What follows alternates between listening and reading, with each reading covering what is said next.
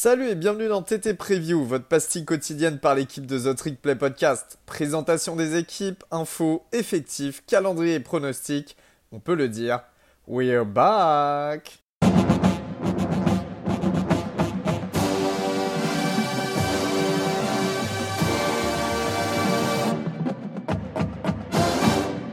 Salut et bienvenue à tous pour votre nouvel épisode de The Trick Play, épisode preview comme d'habitude avec mon ami Augustin Gabel. Salut Auguste. Salut Elio. Alors aujourd'hui un épisode intitulé Au fond du lac car nous allons vous présenter deux équipes euh, proches de Chicago, Northwestern dans un premier temps puis Illinois. Bien évidemment on fait référence au lac Michigan. Il y a pas mal de cadavres au fond de ce lac. Est-ce que ces deux équipes en feront partie de ces cadavres? Est-ce qu'ils seront euh, de la bande d'Al Capote? Alors, on démarre tout de suite. Northwestern, dans un premier temps, excellente fac académique, on la connaît tous. Euh, finaliste de Big Ten et vainqueur de Big Ten West en 2020. Une saison 2021 à l'image de la saison 2020, Augustin? Et non, la saison 2021 a été une saison gueule de bois, puisqu'il termine avec un bilan de 3 victoires pour 9 défaites, dont un horrible 1-8 en Big Ten. Euh, saison à oublier. Euh, ceci dit, on s'y attendait parce que beaucoup de leurs joueurs étaient partis après, après cette fameuse saison 2020 où ils perdent en finale de la Big Ten au, stade des Colts face à Ohio State, euh, bien qu'ils aient failli gagner. je ne sais pas si tu t'en souviens à l'époque, Elio. bref, pas trop de choses à dire sur cette saison 2021. je te propose qu'on se projette direct sur celle de 2022 pour la bande à Pat Fitzgerald. Pat Fitzgerald, le coach des Whitecaps depuis 2006. Euh, il est sur un bilan de 109 victoires pour 90 défaites. Euh, si à première vue, hormis la, longévité, on se dit que c'est pas un bilan exceptionnel, c'est quand même le coach le plus victorieux de l'histoire du programme et c'est lui qui a, euh, on va dire, mis cette assise à Evanston. puisque en fait les Northwestern sur ces années s'est qualifié 10 fois pour un bowl, donc avec un bilan de 5 victoires pour 5 défaites. Voilà, pour dire que il serait impensable de, parler de Northwestern et de ne pas citer leur coach, qui est l'un des tout meilleurs coachs du college football, euh, qui fait partie de ces euh, entraîneurs qui pourraient aller voir, mais tellement ailleurs, mais il a toujours été euh, fidèle au programme. Et, voilà, moi, c'est un mec que j'aime beaucoup parce qu'il fait beaucoup avec très peu. Quand je dis très peu, c'est parce que Northwestern recrute mal. D'abord, petit 1, parce que son niveau académique, comme l'a dit Elio, est excellent et parce que dans la région, il y a une concurrence énorme bah, de Notre-Dame qui est tout proche, à 200 km, et euh, les autres programmes à côté du lac Michigan, donc euh, ceux de, qui sont en MAC, euh, Michigan, Ohio State, etc. La saison 2022, je te propose qu'on commence par l'attaque. comment ne pas parler de celle de 2021 qui fut affreuse 15 points par match, c'est la 125e attaque du pays. Et en réalité, cette stat, elle a encore augmenté grâce au match face à Ohio, euh, et pas Ohio State, attention, et Indiana State, un programme du FCS. Leur quarterback l'an dernier et celui qui devrait l'être encore cette année, c'est Ryan Ilinski, euh, qui est un ancien joueur de South Carolina, mais qui a transféré euh, l'an dernier à, à, Northwestern. Ses stats en 2021, franchement, on est proche de, l'affreux, quoi. 978, 978 yards lancés, pardon, pour 54%, 54% de passes complétées, 3 touchdowns et 4 interceptions. Euh, c'est nul. Et euh, les choses sont pas vraiment arrangées parce que son backup euh, de l'époque, Hunter Johnson, qui est un ancien quarterback Saint-Étoile, est retourné à Clemson, le programme qu'il avait quitté il y a deux ans pour rejoindre Northwestern pas très utile de parler des receveurs et des tight ends parce qu'il n'y a pas de nom qui ressortent et de toute façon, euh, s'ils ne reçoivent pas les ballons de Ilinski, euh, ils, ne, serviront à rien. Euh, donc de ce côté-là, si Northwestern veut entrevoir une meilleure saison du point de vue de l'attaque aérienne, il faut vraiment qu'il soit plus précis parce que Northwestern lance quand même pas mal de ballons. Il lance 31 ballons par match, ça reste relativement élevé. Mais euh, putain, t'as la moitié des ballons qui arrivent dans les mains de ces receveurs, euh, c'est pas possible.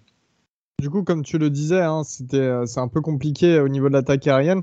En revanche, on a vu qu'ils se sont axés aussi sur un jeu un petit peu plus à la course, justement, parce qu'ils ont quelques peu de capacités, mais ils en ont quelques-unes pour, pour s'orienter à ce niveau-là.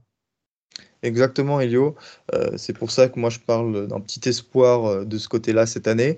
tout d'abord parce qu'il y a une O-line qui ne sera pas dégueulasse, avec le joueur à suivre, absolument, la star de l'équipe, le left tackle Peter Skoronski, qui est annoncé au premier tour de la prochaine draft. Lui, il est titulaire depuis sa saison true freshman. C'est vraiment un super joueur, bien que pas très costaud physiquement. Euh, c'est quelque chose qu'il devra travailler s'il veut prétendre à être sélectionné haut euh, lors de la draft 2023. Mais surtout, un comité de running back assez intéressant avec d'abord Evan Hull, euh, qui était le meilleur joueur en attaque l'an dernier avec Skoronski des Wildcats, avec 1239 yards, à 5,1 yards par portée, 9 touchdowns, dont 2 à la réception, et euh, justement, il apporte cette dimension aussi aérienne avec 33 euh, réceptions et 264 yards. Euh, ça sera une belle soupape de sécurité pour Iniski qui en aura grandement besoin.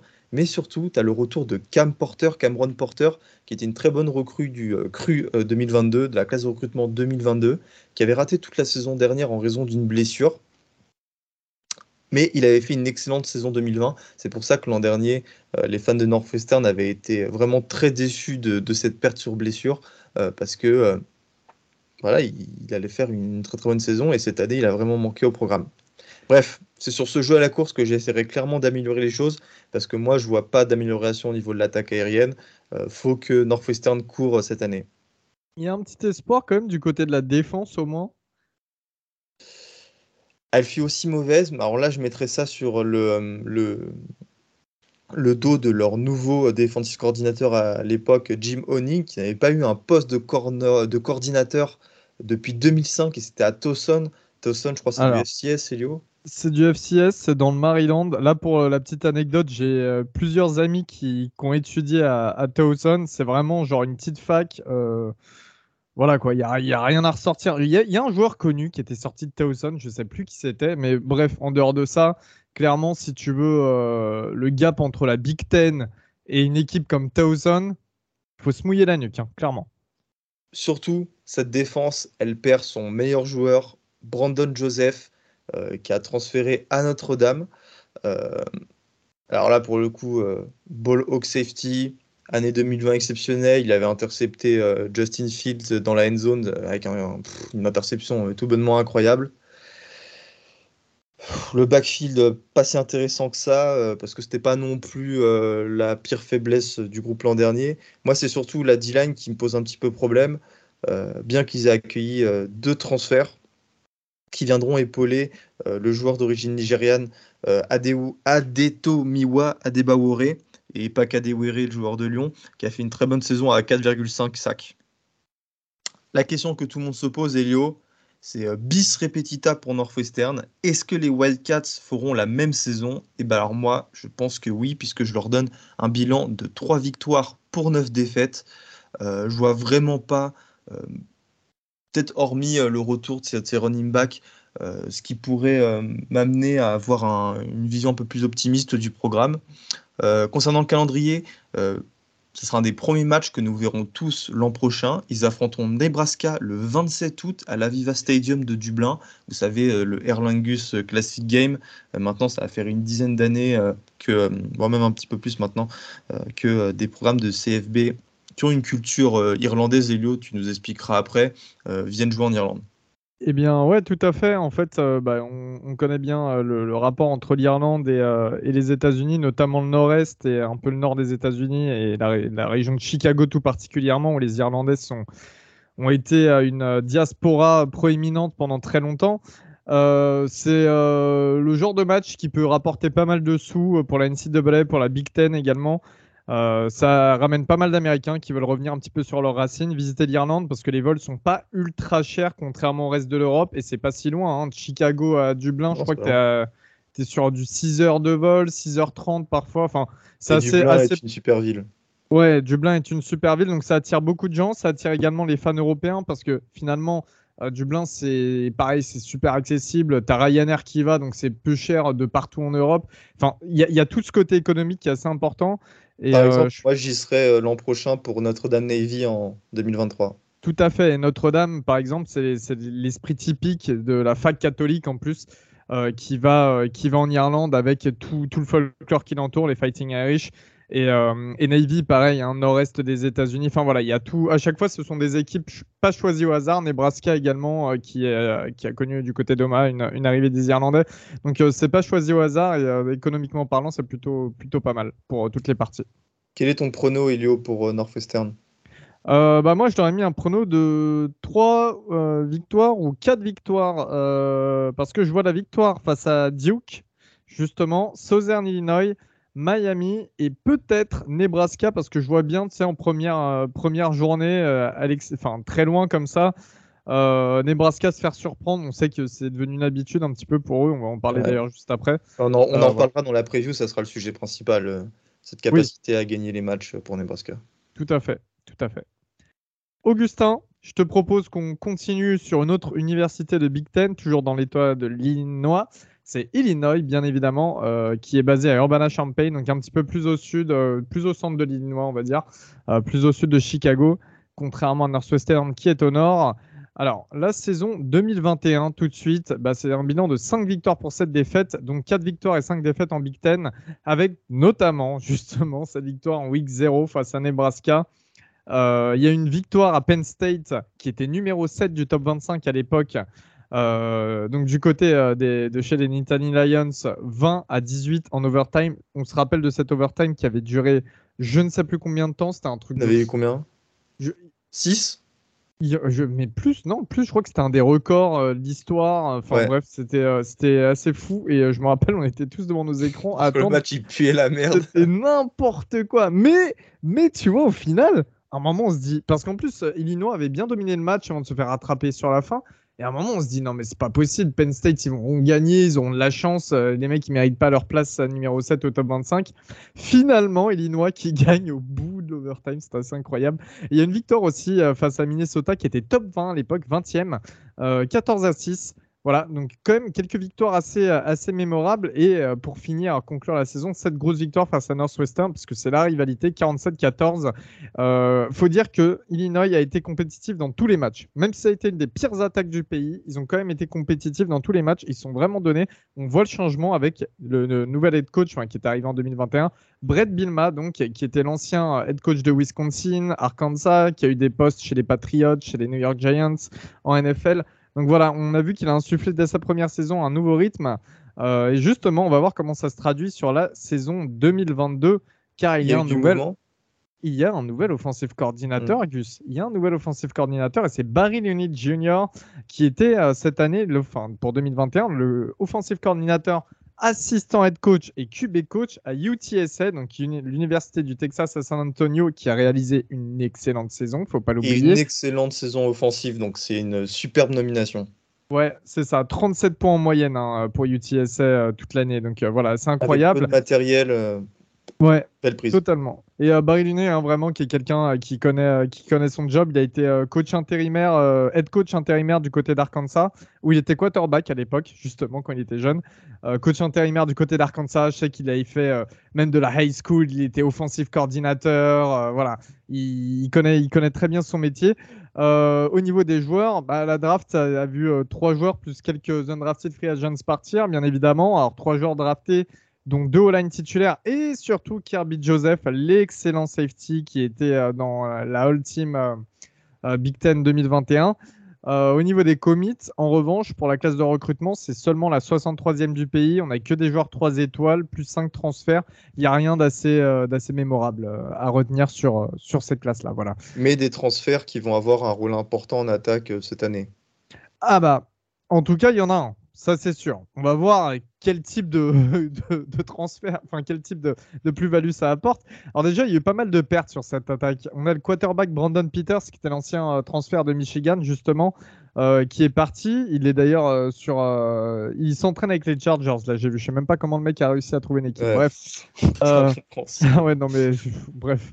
là, il y a, y a, donc la O-line qui s'est un petit peu. Bah, où il y a eu pas mal de rotation, hein, finalement avec euh, le départ des deux O-line titulaires. On a le retour d'un ancien joueur blessé euh, qui est à sa sixième saison. Euh, on a quelques joueurs de Juco aussi qui arrivent. Donc voilà, on a une nouvelle O-line un petit peu plus forte. Et avec un petit peu plus de, rotation. Euh, mais voilà, et euh, pour la passe, bah, ça semble pas s'améliorer parce qu'on a toujours un corps de receveur qui est plutôt jeune et peu flashy. On n'a pas vu un receveur vraiment sortir du lot c'est l'année dernière. Voilà. Donc pour le lanceur, au niveau du poste quarterback, on retrouve Arthur Sitkowski qui a joué plusieurs matchs l'année dernière, euh, qui est junior cette année. Il sort d'une saison à 704 yards, 6 touchdowns, 2 interceptions. Euh, meilleur que Ryan Ilinski finalement. Et justement, sur le portail des transferts, on a l'arrivée de Tommy DeVito, qui est l'ancien quarterback de Syracuse. Alors, Tommy DeVito, c'est un personnage très connu dans le film Les Affranchis, hein, pour tous les anciens qui, adorent les films mafieux. Moi, j'adore, donc voilà, c'était euh, ma référence. Euh, c'était l'ancien quarterback de, de, Syracuse qui était titulaire en 2020, si je dis pas de conneries, ou 2019. Bref, il était. Ouais, peut-être les deux, hein, parce que pour moi, j'ai l'impression que ça fait une éternité qu'il était à Syracuse. Il avait gagné à un moment sa place en saison. La saison suivante, il était titulaire. Il lance 19 touchdowns, 5 interceptions, 2 têtes, hein, je te dis 2 têtes, et il se blesse. Euh, puis 2021, il redémarre en tant que titulaire et il passe backup parce qu'il y a Garrett Schrader, euh, l'ancien quarterback secrétaire du SPD, qui lui prend sa place. Ouais, c'est ça. Donc euh, voilà, Tommy DeVito qui arrive senior cette année. Ça va emmener une compétition entre les deux. Sitkowski n'est pas au spring practice à cause d'une blessure à l'épaule. Il est pressenti tout de même pour être titulaire. DeVito pour apporter de la concurrence. Mais voilà, on n'est pas, pas loin d'un changement de QB en pleine saison. Euh, et toujours au niveau de l'attaque, il faudra surveiller le running back qui est junior cette année, Chase Brown, et qui vient de Londres, en Angleterre, donc running back anglais, qui a couru pour milliards et 5, touchdowns en 2021. Il sera bien supplé avec euh, Love, je sais plus qui, et un autre, enfin bref, il y a un trio, et ça sera surtout lui le numéro 1. Au niveau de la défense, Augustin, la défense, je te le dis, à Urbana Champagne, ça cogne. Euh, on a quand même. Euh, Jack Hansen. Ah bah ouais, Jack Hansen qui est parti, donc on a une drafted free agent qui est dans je sais plus quelle équipe euh, NFL, mais il en a trouvé une. Owen Carney qui sortait d'une grosse saison et bien évidemment le DB Kirby Joseph. Donc on a trois départs de leaders très très importants dans cette défense, mais qui vont être bien remplacés déjà par le linebacker junior Tariq Barnes, qui était le meilleur plaqueur de l'équipe en 2021, qui revient. On aura aussi un duo de quarterback très intéressant avec en numéro 1 Devon Witherspoon qui a été auteur de 9 passes deflection en 2021. Et de l'autre côté, le senior Jertavius Martin, vraiment deux joueurs à suivre. On sait qu'il y a souvent des bons DB un petit peu euh, sous-cotés dans, ce genre d'équipe en Big Ten. Euh, voilà, et je pense notamment à Nate Hobbs qui est sorti l'année dernière d'Illinois euh, à la draft chez les Raiders et qui a effectué une très bonne première saison. Donc voilà, toujours à surveiller ce genre de cornerback. Il y a une très belle D-line aussi qui est vraiment jeune et vraiment vraiment sympa parce qu'on a eu deux freshmen l'année dernière qui ont fait un peu du sale quoi. Kiss Randolph et Jerzan Newton qui ont cumulé à eux deux 92 plaquages et 7,5 sacs qui arrivent en tant que sophomore. Donc voilà, il y a quand même de la bonne rotation. Euh, enfin, les, mouvements finalement euh, de cette intersaison n'ont pas été euh, si préjudiciables pour Illinois et la défense sera notamment le point fort cette année. On va voir tout de suite si Illinois peut viser un bowl dès cette année. C'est possible. C'est possible. Ah ben, écoute, euh, ils démarrent donc face à Wyoming. Après, ils affrontent euh, Indiana, Virginia à la maison. Donc ça, Wyoming et Virginia, les matchs hors conf. Chattanooga également hors conf. Donc ça, ça peut apporter. Euh, voilà, Chattanooga, c'est des victoires qu'il faut prendre. Puis ensuite, on connaît, hein, c'est beaucoup de, de, Big Ten West. Euh, et puis le plus gros adversaire, je dirais, ça serait euh, Michigan. Voilà, Michigan, Wisconsin, euh, les deux gros. sur mon pronostic, et Gus, après, tu vas me dire ce que tu en penses de ce prono. J'ai mis 6 victoires, 6 défaites pour Illinois, avec notamment des victoires face à Wyoming, Chattanooga, Nebraska, Purdue, Northwestern. Et une petite surprise, c'est possible. Il y a Indiana, Minnesota, Virginia. Il y a une des équipes qui peut, qui peut se faire surprendre par Illinois. Euh, comme on l'a dit, ils ont battu des, équipes top 25 l'année dernière, donc pourquoi pas. Euh, donc un bilan de 6-6, ça voudrait dire un bowl cette année. Juste, t'en penses quoi? Moi, je te trouve euh, très optimiste, mais ton, tes arguments tiennent la route parce que, comme tu l'as dit, bah, Indiana, Illinois est sur une, vraiment une belle, une, belle dynamique et leur coach a l'air de, faire vraiment de, bonnes choses, Brett Bilima. moi, je pars plutôt sur un prono de 5 victoires pour cette défaite. Euh, qui serait est-ce qu'on peut parler de saison réussie? Non, parce que le but forcément c'est d'atteindre un bowl, mais ça serait pas une saison ratée, tu vois. Voilà, on va réfléchir comme ça. voilà, moi je pars sur tu sens 5-7. Ouais. tu sens qu'il y a une progression, qu'il y a une dynamique autour du programme et, et ouais, ça, ne serait pas déconnant qu'ils atteignent ces six victoires, bien qu'on considère Illinois comme une des pires équipes de Big Ten actuellement. Voilà, voilà, donc pour le fond du lac. Augustin, merci beaucoup. Et puis on se retrouve très vite pour une nouvelle preview. Merci à tous et salut à tous. tout le monde. Ciao.